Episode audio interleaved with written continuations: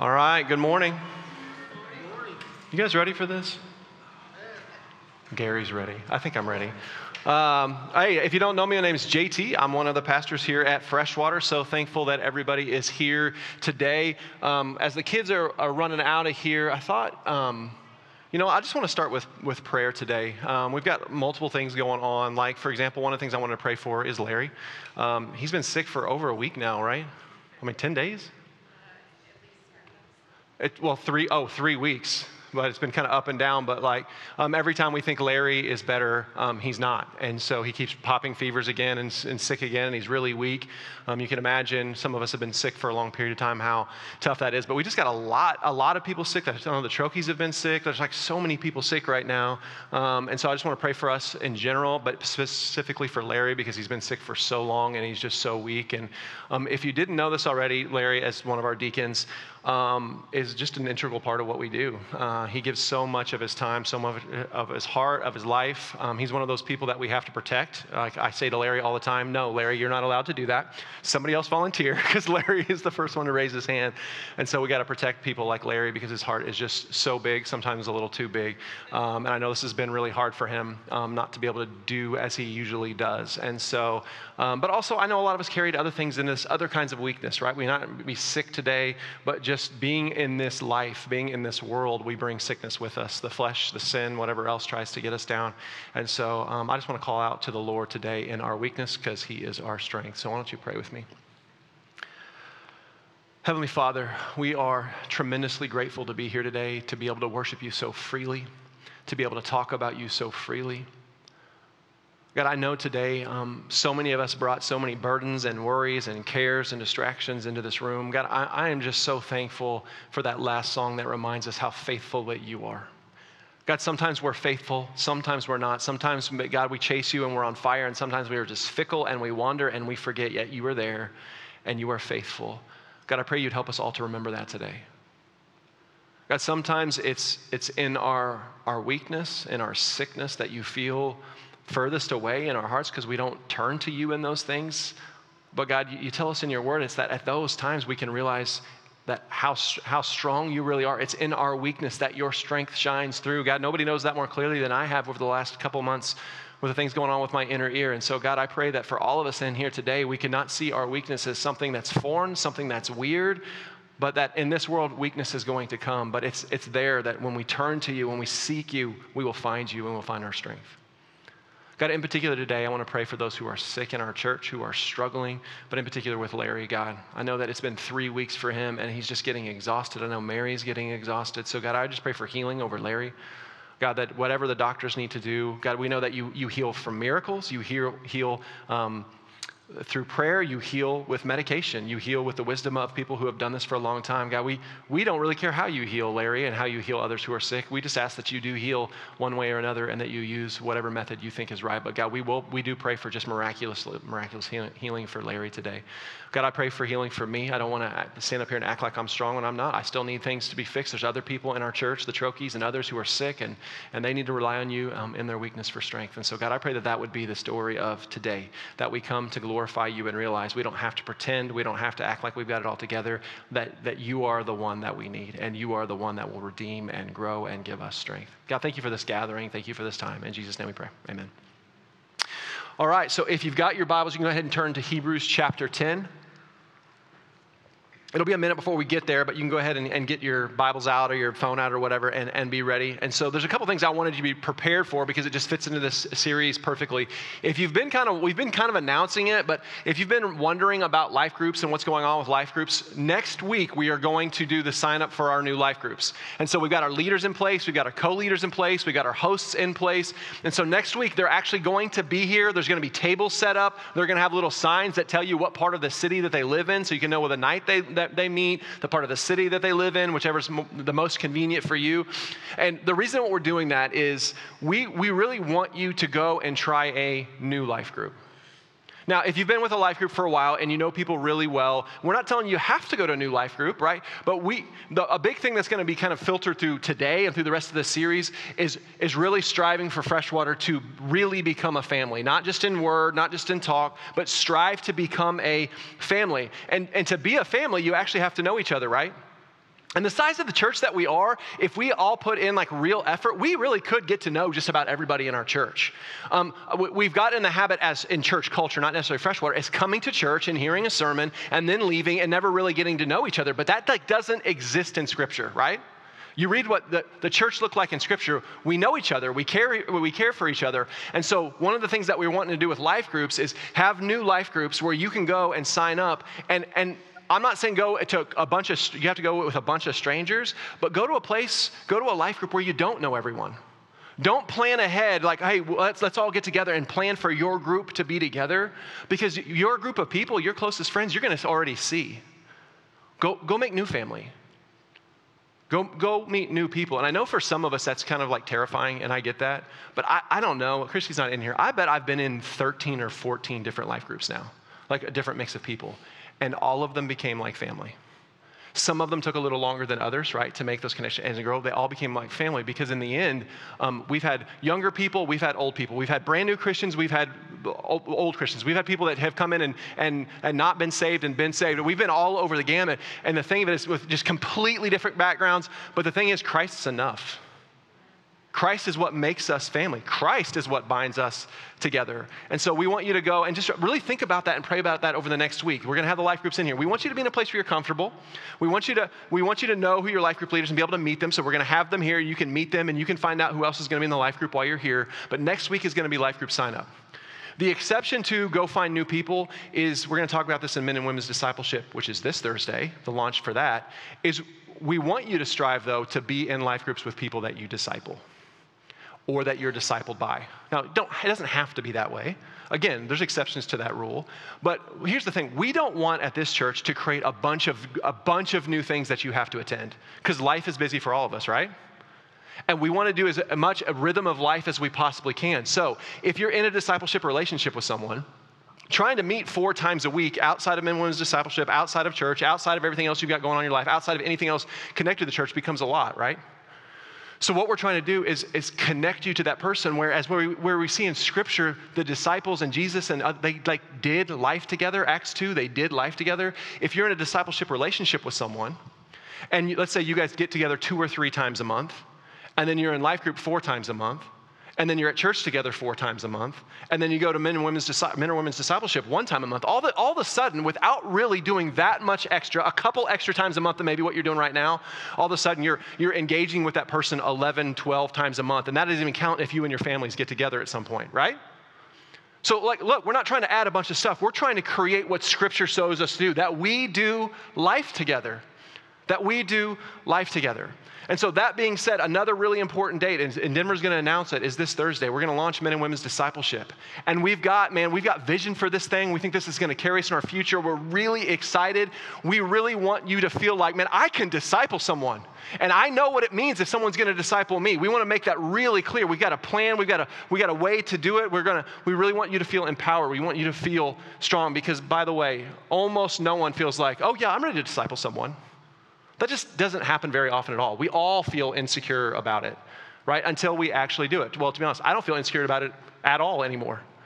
But I've done it for 12 years now. Like I want to get to that point where it just it's like it's just what you do.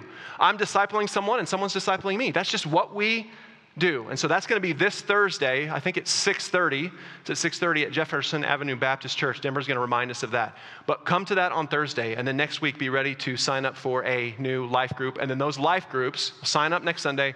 We'll launch two weeks from that day. Right, so it'll give you some time to figure out your group and where they're going to host and all that stuff. You got two weeks, and then we're going to actually launch. I think it's October, what? What's the date when we launch? 9th, when we actually launch new life groups. Okay, so all that's coming up. New life groups, new family, new relationships.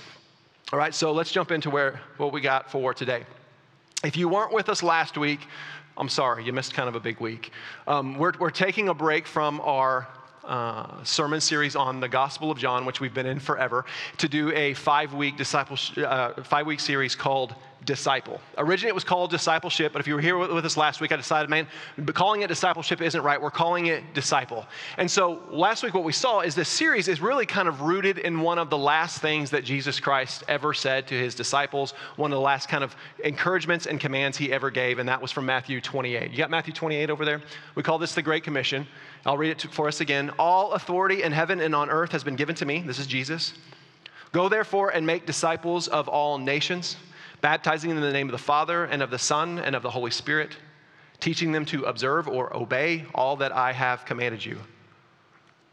And behold, I am with you always to the end of the age. So we're to go and make disciples, right? It's one of the greatest calls of Scripture. And not only are we to go make disciples, meaning uh, see people have salvation in Jesus Christ, but we're t- to teach them to observe. We're to teach them to obey all that God has commanded them to do. Another word for that is discipleship, teaching them to follow Christ and all that He obeyed or all that He commanded. But what we said last week is that if we're ever going to actually do that, if we're ever going to disciple people well, if we're ever as a church going to do discipleship well, we better have a real un- clear understanding of what a disciple is because what being a disciple is defines what discipleship is. And because because we're not talking about being a disciple of me or a disciple of TJ or a disciple of Joe, we're talking about that we are disciples of Christ and we better know what it means to be a disciple of Christ if we're ever going to disciple people into or do discipleship towards being a disciple of Christ. So last week, our basically the whole sermon was based around our definition of what it means to be a disciple, and we said it's this. You got that over there, Robert? We do. Awesome. A disciple is a follower of Christ that by faith has been united to Christ and through an ever deepening relationship with God is growing to be more like Christ. So, what we talked again about last week is that so often when we think of the word disciple and what it means to be a disciple of Christ, we think about what we're supposed to do.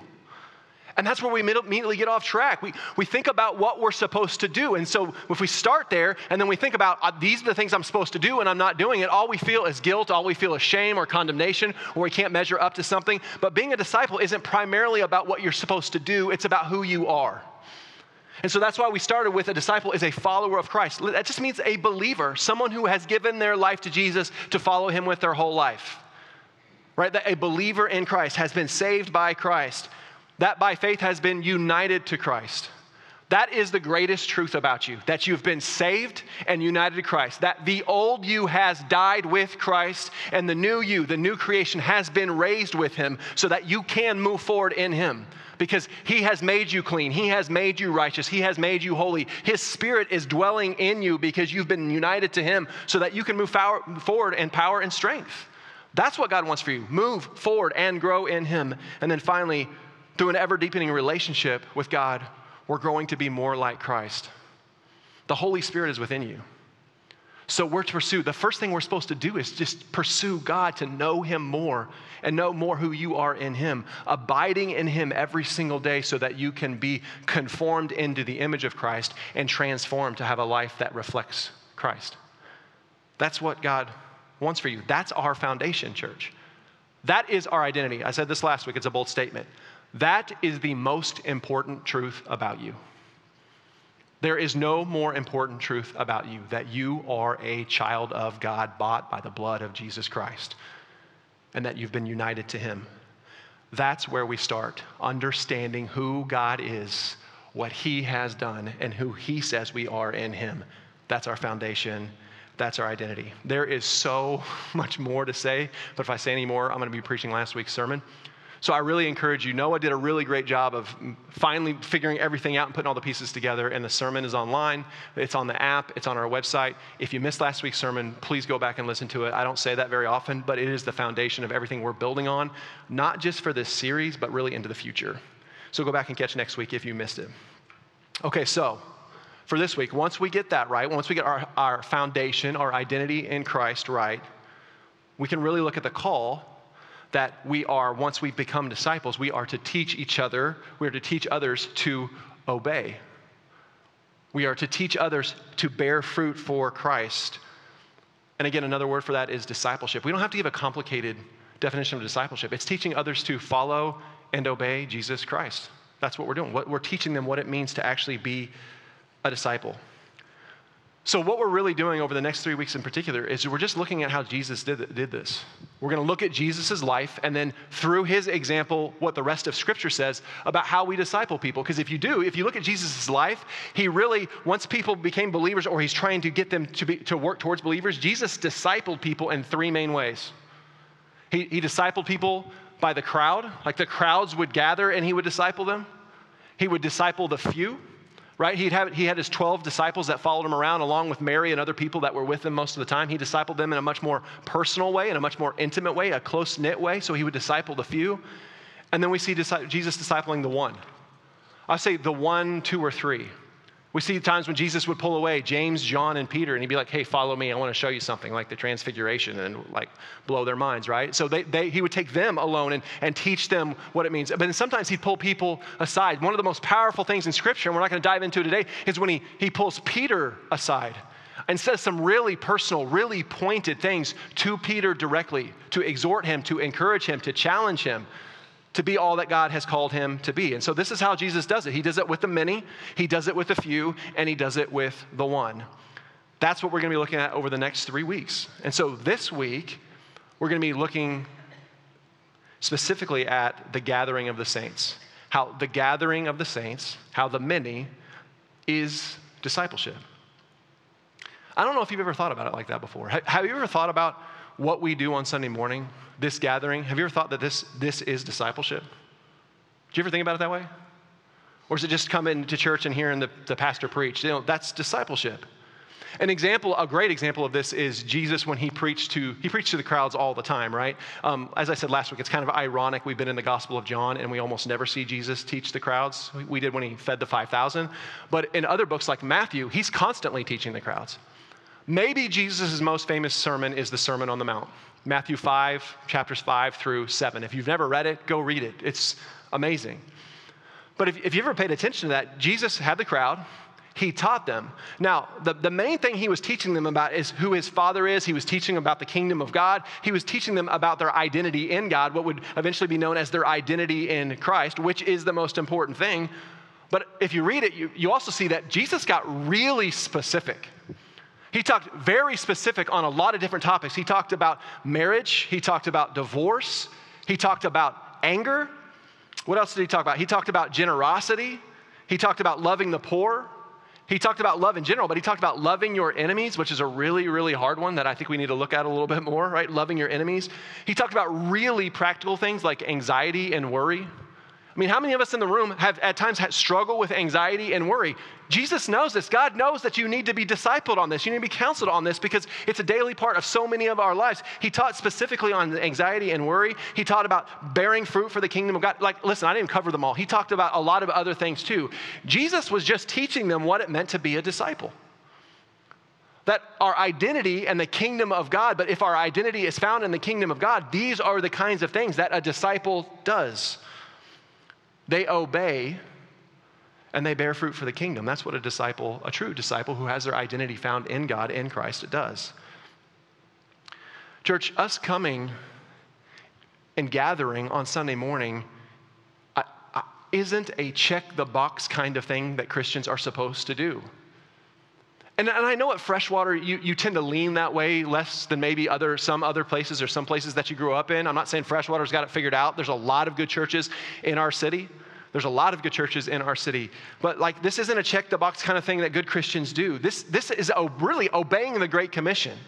Because this is discipleship. This is us learning how to obey, how to be faithful, how to bear fruit from God, how to be a faithful disciple of Christ. That's why we're gathering on Sunday morning. And let's, uh, if you were here last week, you saw this. This was what we saw from the, the patterns of the early church. From the, the very first time the church started meeting, this is what they would do. Now, we looked at Acts 2 last week, so I'm not going to pull it up, but one of the things that it, it, described is that they devoted themselves to the apostles' teaching. That was one of the main things it said they do in Acts 2. It's what it started with. Now, I'm not an apostle, right? But what, it, what did the apostles teach? They taught what we now read in Scripture because they wrote Scripture, right? They wrote the New Testament. God gave them what they were supposed to say. Jesus gave them what the truth was because He was the Word, and then they taught the Word. And it says they gathered and they had fellowship and they got together and they attended the temple together and they sat under teaching so that they might be discipled on what it means to follow God. So we see that example from Jesus Christ right from the beginning. He would gather the people together and as a whole would disciple them. And then we saw in the New Testament, the very early church, this great example that they would gather and they would hear teaching and they would be discipled. But, church, it's not just good examples to follow or a good pattern we're supposed to follow, but we are commanded to do this. God's commanded us together, together. God has commanded us to be together. If you haven't turned there yet, turn to Hebrews chapter 10. Hebrews chapter 10. We're going to start in verse 19. And I just love how this passage really roots the things that it needs to be rooted in. Just before this passage, the first word in verse 19 is therefore. Just before this passage, it was talking about how Jesus is our once and for all sacrifice how we don't have to continue to make sacrifices for our sin, how we don't have to continue to atone for our sin because Jesus was the atonement. He was the payment. He was the sacrifice that pays for all of our sin, one, one, one sacrifice for all time to cover all sin. That's the context that we're bringing into Hebrews chapter 10, verse 19. Read with me through verse 23. Therefore, brothers, since we have confidence to enter the holy places by the blood of Jesus, by the new and living way that he opened for us through the curtain, that is, through his flesh. And since we have a great priest over the house of God, let us draw near with a true heart and full assurance of faith, with hearts sprinkled clean from an evil conscience and our bodies washed with pure water. Let us hold fast to the confession of our hope without wavering, for he who promised is faithful. Man, I just love this text, but if you're newer to, to Christianity or you're newer to the faith, this is just full of just religious language, isn't it? So it might be kind of hard, if you're new to this thing, this might be kind of hard to understand, but I love what verse 23 says. Let us hold fast to the confession of our hope without wavering, for he who promised is faithful. So that's what it's really talking about in the passage that came before this.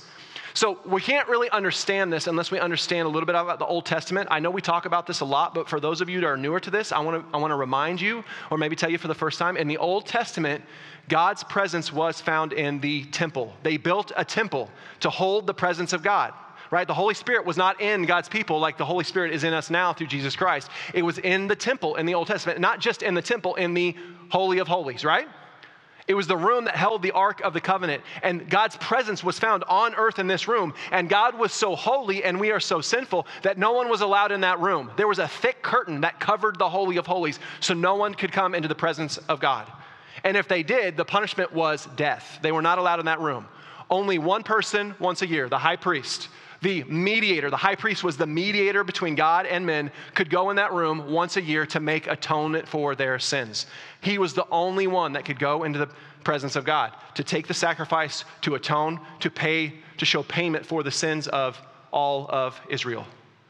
But what the author of Hebrews is saying right here, he want, in that context, he's, he's, he's saying this as if we know that, that, that Jesus Christ did away with all of this. That through Jesus' flesh, through his body that was sacrificed on the cross, he made atonement for the sins. He is not only the sacrifice, that the once and for all sacrifice that paid for all sin, but he's also the high priest now. He is the fulfillment of that role. Jesus Christ is the mediator between God and men. And so, because he's washed us clean by his blood, because he's given us his holiness and righteousness, that curtain has been torn down. There is now nothing separating us from coming into the presence of God. So, what this is saying is come into the presence of God with boldness, with confidence, because you have been washed clean of your sin. You have been made holy by the one who is holy. Come to your Lord with confidence, with boldness. This is why, when we go back to what a disciple is, by abiding an abiding relationship with God, we come to Him with everything with confidence because we have been washed clean and He is for us because we are the children of God. Th- again, this is who you are. This is our foundation. So, even the author of Hebrews is laying the foundation of the most important thing first. But once we understand that, are, we, are the things that we have to do as disciples? Of course, there is. So, that's what he bridges into in verse 24. Look at Hebrews 10, verse 24. And let us consider how to stir up one another to love and good works, not neglecting to meet together, as is the habit of some, but encouraging one another, and all the more as you see the day drawing near. That day drawing near is the return of Jesus Christ. So, because of what God has done for us, because of his deep love for us, we are to stir up each other to love and good works. We are to help each other grow in our love. We're to help each other to live in that love every day, and we're to help each other, stir each other up, encourage each other to do good works. Meaning, as, as said in John 15, bear fruit for the kingdom of God. Do the kingdom work that God has called us to do. Listen, church, I want you to see this. That can only happen in community. That is impossible to happen on your own. If you don't know people in this church, if you haven't gotten to know them, you can't do this. This is why you hear me say it all the time. I'm going to keep saying it all the time. You can't do Christianity alone. There's nothing, there, there, it does not exist. Hey, me and Jesus are good. I don't need the church. That does not exist. Yeah, the church is messy. Yes, things happen. Yes, we are all sinful, so sinful things are going to happen, but we are meant to do this thing in community. Do you know the word that's used in this passage here is neglect? Don't neglect. In the original language in the Greek, that's a really, really strong word. It means do not abandon. It means abandonment if it's used in the right context. It means to forsake, to completely leave behind. It is saying we do not neglect, we do not abandon, we do not forsake the gathering we do not forsake, we do not neglect getting together, as is the habit of some. Church, God never meant the gathering of the church, uh, of the preaching of the word, and the encouragement of the saints that comes from this to be an optional thing not only was the pattern laid out by Jesus, not only do we see that this is how the early church operates, but God is commanding us not to neglect this, as some do. So much, so much of the New Testament is centered on us being together right? Together, together, loving and supporting one another, using all of our gifts for each other, encouraging one another, challenging each other, exhorting each other, and, and gathering so that we might all be discipled together in the Word. And through that, that we might have unity of heart, unity of mind, unity of spirit, because we're all growing into the likeness of Christ. Do you know that's the call of the pastor? That, that is my main job to shepherd, yes, to, to go to hospitals and to visit you after you have babies and, and meet with you one on one to encourage you through difficult things. Yes and amen, all of that. That's part of shepherding, that's part of this. But my main, my main job, really, the thing that I have to take the most seriously, uh, those things and to teach, to proclaim, and to protect you from false teaching. Listen, it's to disciple you as a body together so that we might all grow to reflect our true shepherd. Not to make you like me, not to follow me, not to follow any pastor, to follow our true shepherd, the true pastor, our true high priest, Jesus Christ, who is the head of his church. When it comes to this call to proclaim these types of things, Paul says this in Colossians 1. Colossians 1 28, it says, Him we proclaim, Jesus, obviously, warning everyone and teaching everyone with all wisdom. Is that not discipleship? Teaching everyone with all wisdom, that we may present everyone mature in Christ. You want to know what our goal is for discipleship of this church? Maturity. That's what, that's what Scripture says, that we grow to know deep within us who Christ is, what He's done for us, and who we are in Him. That's what maturity is, that we reflect Jesus Christ. Church, that's discipleship. Now, of course, it's not as personal as life groups. It's not as, as intimate, it's not as specific as one on one discipleship relationships. We're going to talk about that stuff. We need that stuff. But as Philippians 2 and so many other places says, we again, we are to be of the same mind, having the same love, and be in full accord. Have you ever read that before and actually thought about it? Be of one mind, one heart, one spirit, be in full accord? Do you, do you feel like that's true of everybody in the churches you've been in? It's not talking that everything in that ever happens in our culture we're all in full agreement on. It means that in the things that matter most, man, what it means to be a disciple of God, what it means to worship God, what it means to encourage each other in the truth of the gospel, we are united. And that happens in the gathering. We get together and we talk about these things as a body together so that we are united. And then we spill out into more personal ways to talk about it and be refined by it and make it very personal for our lives. But this is how we stay united. This is how we stay whole. We aren't, we aren't to neglect this. Church, over the last couple of years in our culture and in our churches, and Freshwater's not immune to this, coming to church has become almost optional. Now, I know a lot of you wouldn't say it's optional, but it's become almost like it's an optional, optional thing. And listen, I get it. I know what the last two years, just in our country, have been like, regardless of what's happened in your life, I understand it. I understand where we've been and what we've been through, but listen to me, it's, it's listen, it's just not okay. You know I'm saying this because I love you. You know I'm not a guilt trip kind of pastor. I'm saying this because I love you. This is not okay. Because it's not only good for us to get together, it's not only good for your soul, it's not only good for your spirit, it's not only good for your maturity, but we are commanded to meet together. We are commanded together to get together. And how quick are we to make exceptions to the fact that we're supposed to gather, not come to church, be together?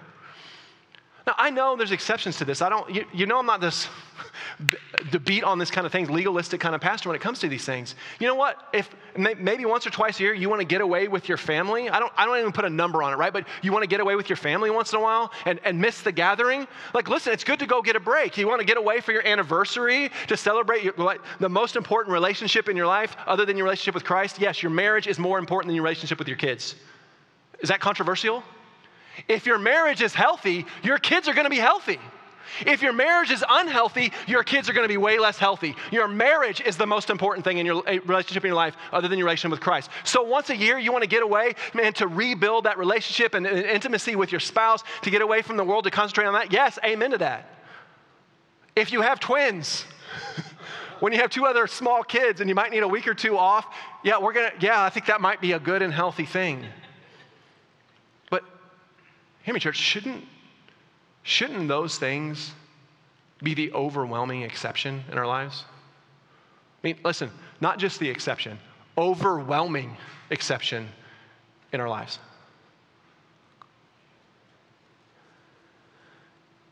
There's nothing wrong with taking a week away for the right thing, but shouldn't be an overwhelming exception. Slowly, we have let, listen, the church and our church.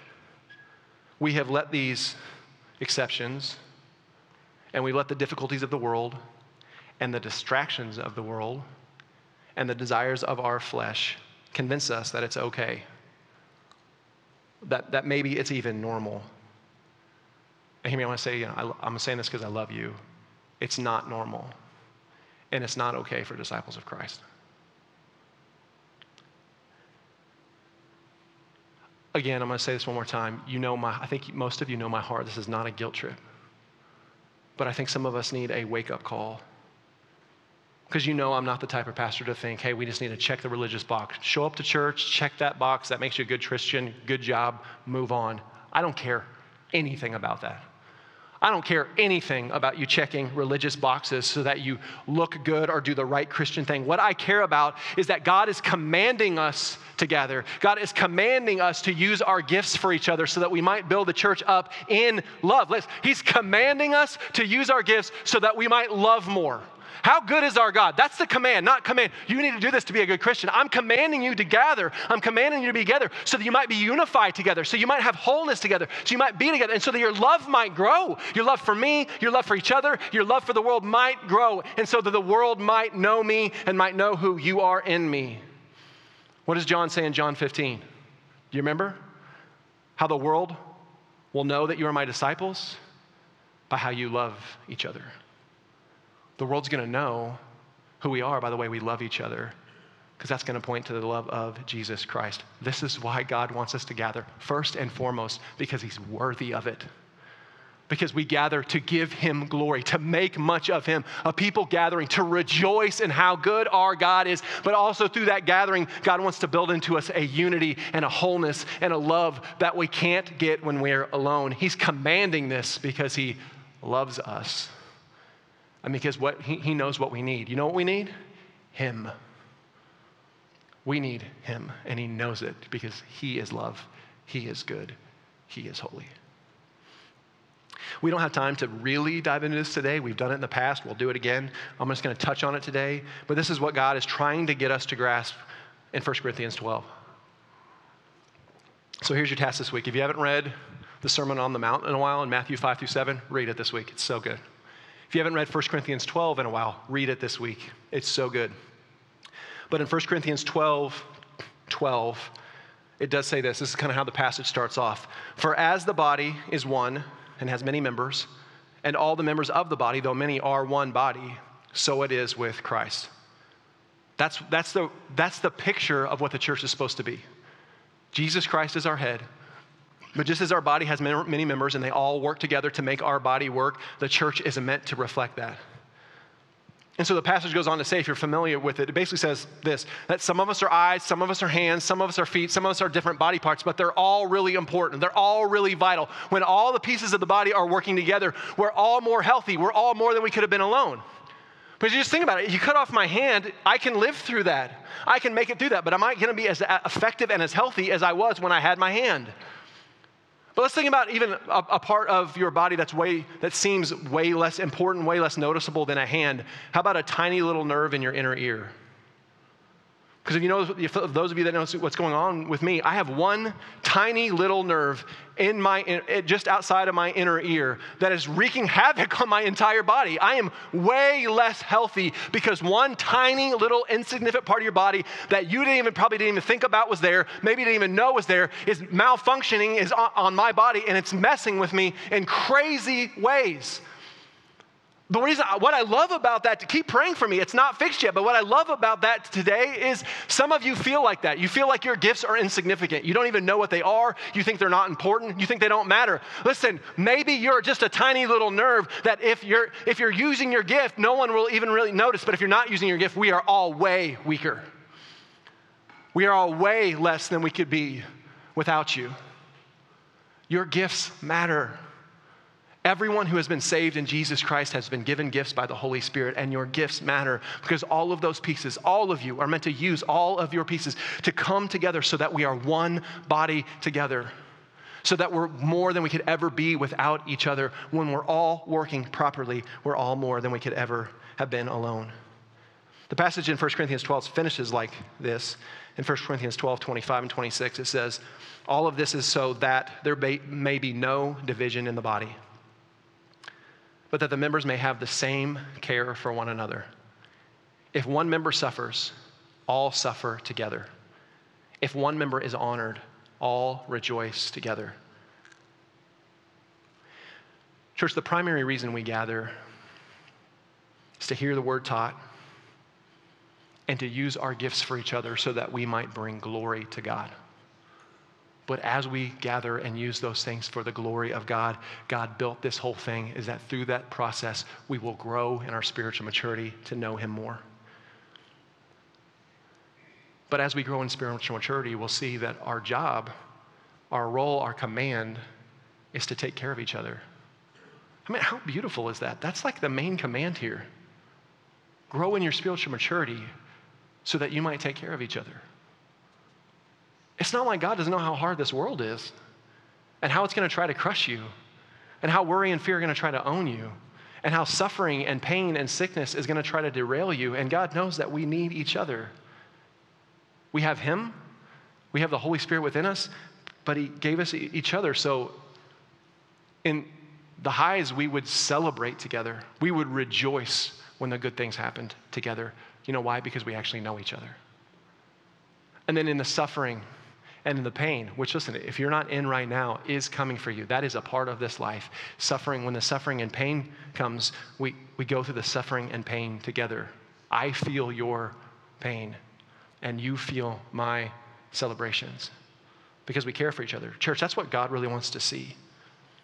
That's what the Bible is talking about one heart, one mind, united in Christ.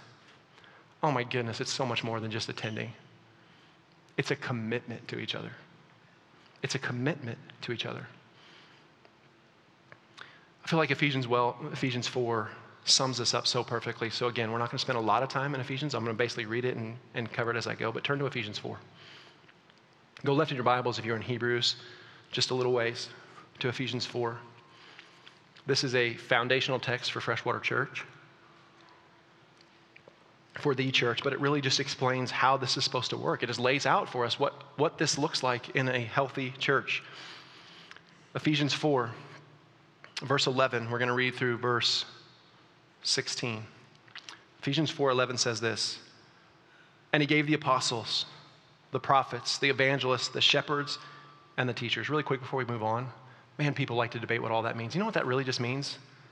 Those called to lead you to Jesus Christ.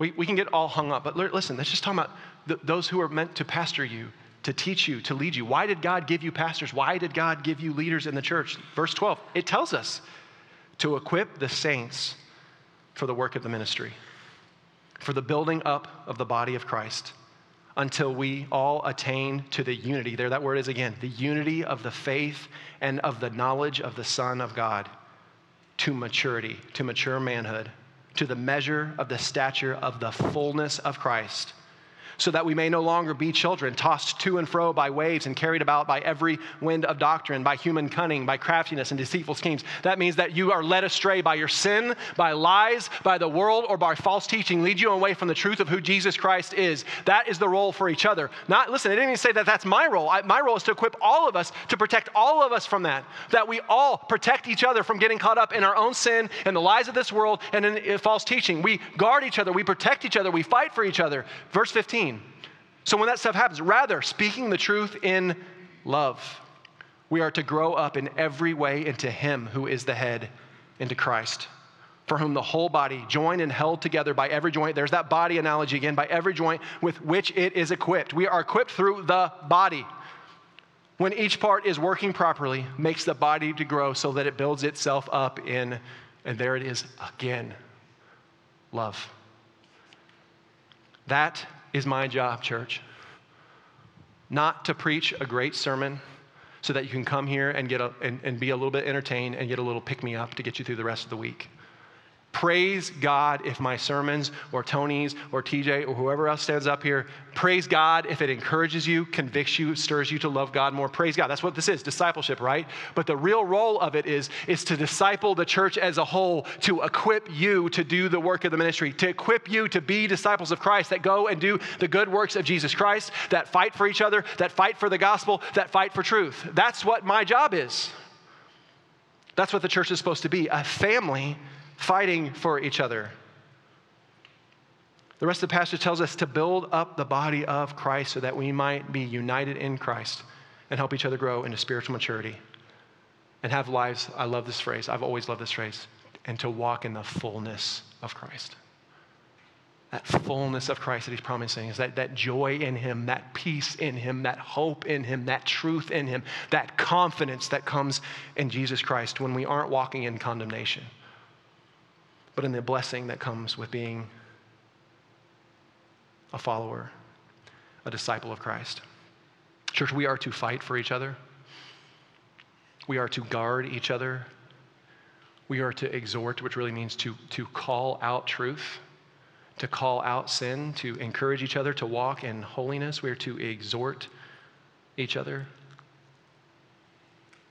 So that when this world tries to lead us astray, when false teaching tries to put the veil over our eyes, when just listen, when our sin tries to own us, we are there for each other. Speaking the truth of the gospel to our own hearts and to the, the gospel to the hearts of others, speaking the truth of Christ's love to each other so that we might be transformed into his, into his image and con- conformed into how he lived his life. Church, when we all take our part in the gathering, meaning this, the gathering, seriously, when we all take that God has given us gifts to use for the sake of building each other up seriously, we all become stronger. We all grow in our maturity. We are all equipped for the good works that God's, God's called us, that God's commanded us to do. And most importantly, we grow in our love our love for God, our love for each other, and our love for a lost and broken world that needs us. And when I say he needs us, they don't really need us, they need Jesus Christ. They need the power of the Holy Spirit. But who has God chosen to take the truth of the gospel to the world? You and me. Listen, coming to church one more time is not something that we do simply to be a good Christian. The gathering is something that God commands us because He loves us. The gathering, listen, one more time, I know it's not enough. In case any of you are thinking that today, I know it's not enough. We need to go deeper. We need to get more personal. We need to really invest in each other's lives. We need to invest in our neighbors' lives. We need to invest in our families' lives. Like it, it doesn't, it can't stop here. We're to get to take the gospel outside of these walls in week five, right? All this stuff. We're to get to all of that. But it, it's meant to start here in unity. Unified in purpose, heart, and mind, to be discipled together so that we might take it out of the gathering into each other's lives and into the world. As the word said to us today, church, do not neglect this. Don't abandon this for the cares of this world. For right here to, together is where discipleship is really going to begin. So, to close this out today, I kind of want to give us an action plan. I don't always get this specific, but today I want to, I want to get specific. Because here's what I want us to do I want us to start pursuing the gathering. This, we're, again, we're going to talk about the other things in the coming weeks, but today we're talking about the gathering. I want you to start pursuing this not as an obligation or something that, that people in the Midwest do on Sundays, but I want you to start treating it like this is actually your family. That you're going to be with your family. And so I, I want us to be realistic about that. Um, I don't want to stand up here and act like I don't get it. Listen, you can only have so many deep relationships, right?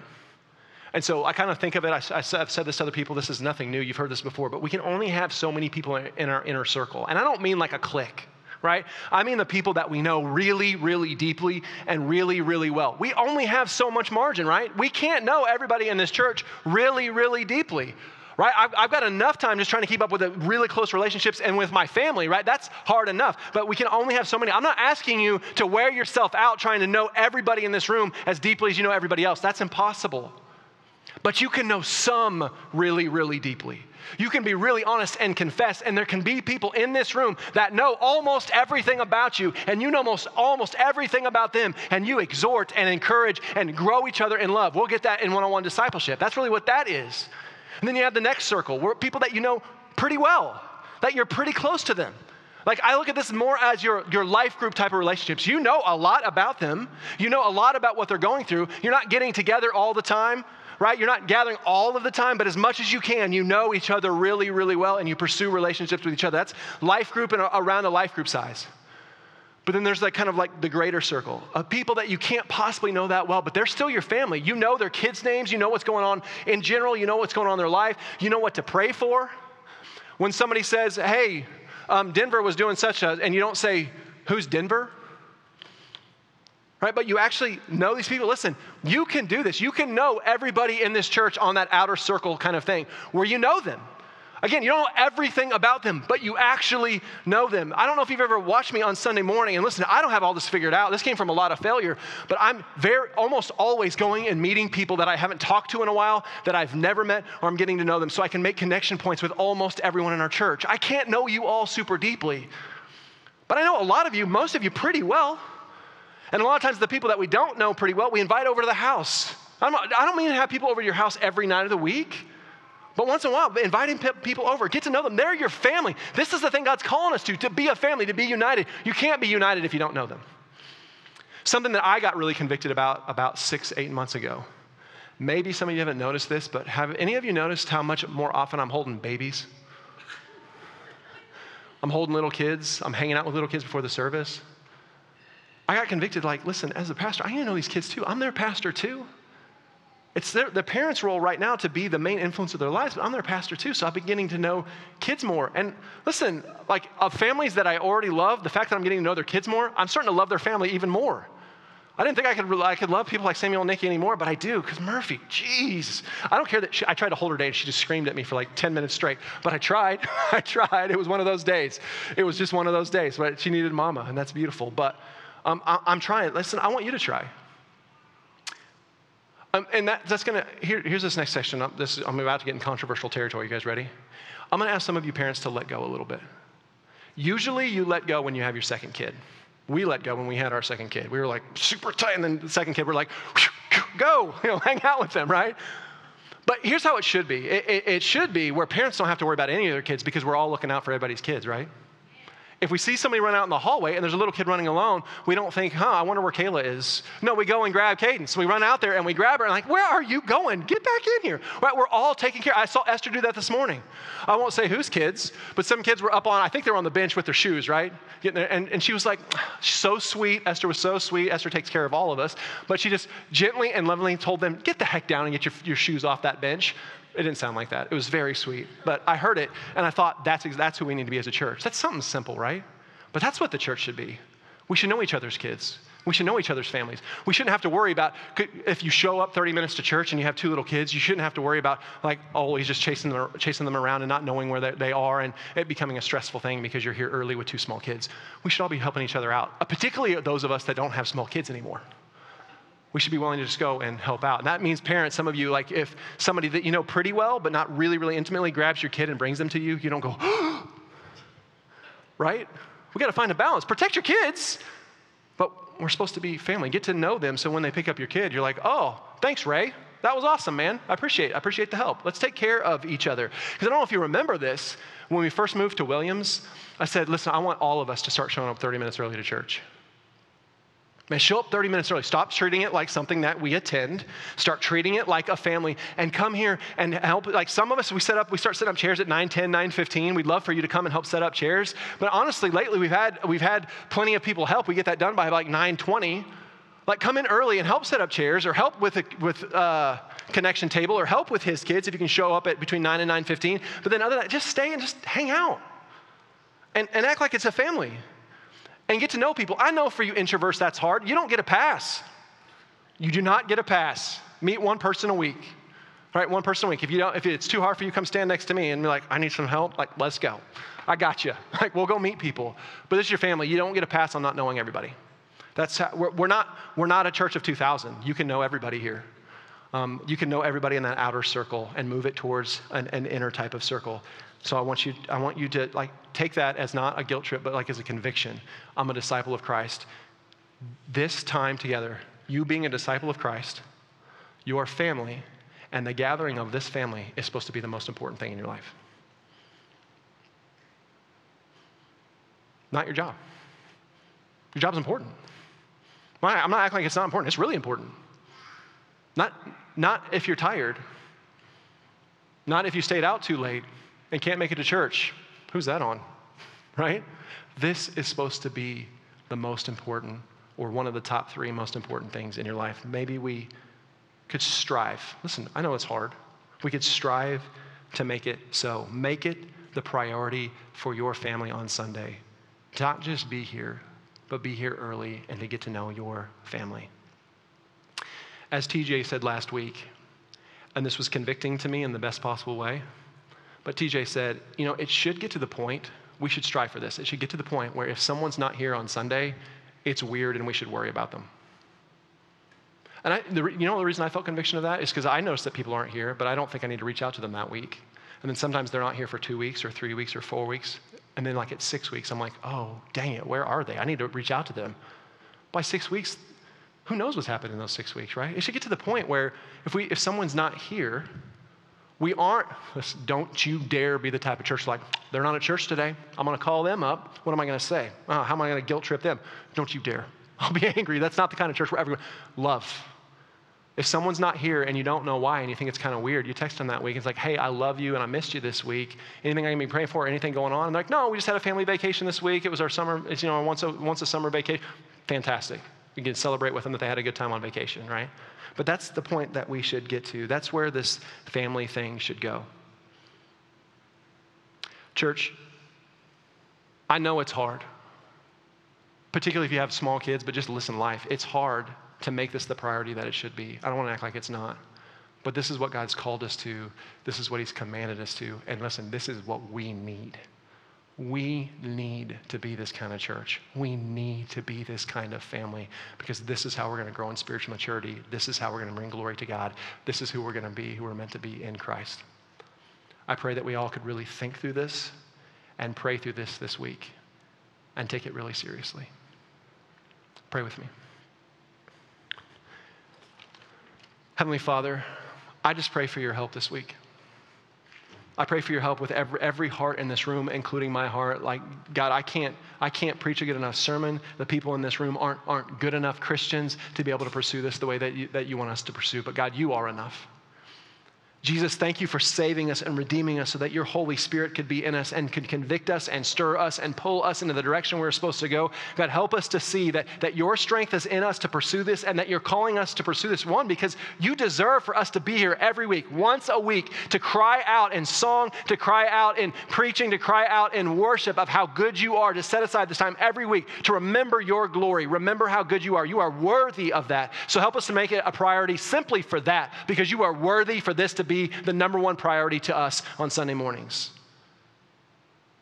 But even though that's true, God, I just want to thank you that you also, within that, even though you're commanding us to be here, and that should be enough for us, you gave us each other so that we might grow in our love. God, I pray that you would help us, Freshwater, to be a family united in heart, united in mind, united in the fullness of you, Jesus and that we would desire to get to know our family, that you'd give us a desire to want to be a family, and that it would transform us. And we would become even more mature in you, and the fruit of that would spill out of this room, out of this gathered body, into our lives, into our discipleship relationships, into our workplaces, into our neighborhoods, and that would reach the lost. God, thank you for this time together. Thank you for this opportunity to preach your word and to worship you. I pray that it would bear fruit for the sake of your name, Jesus. For it's in your name we pray. Amen.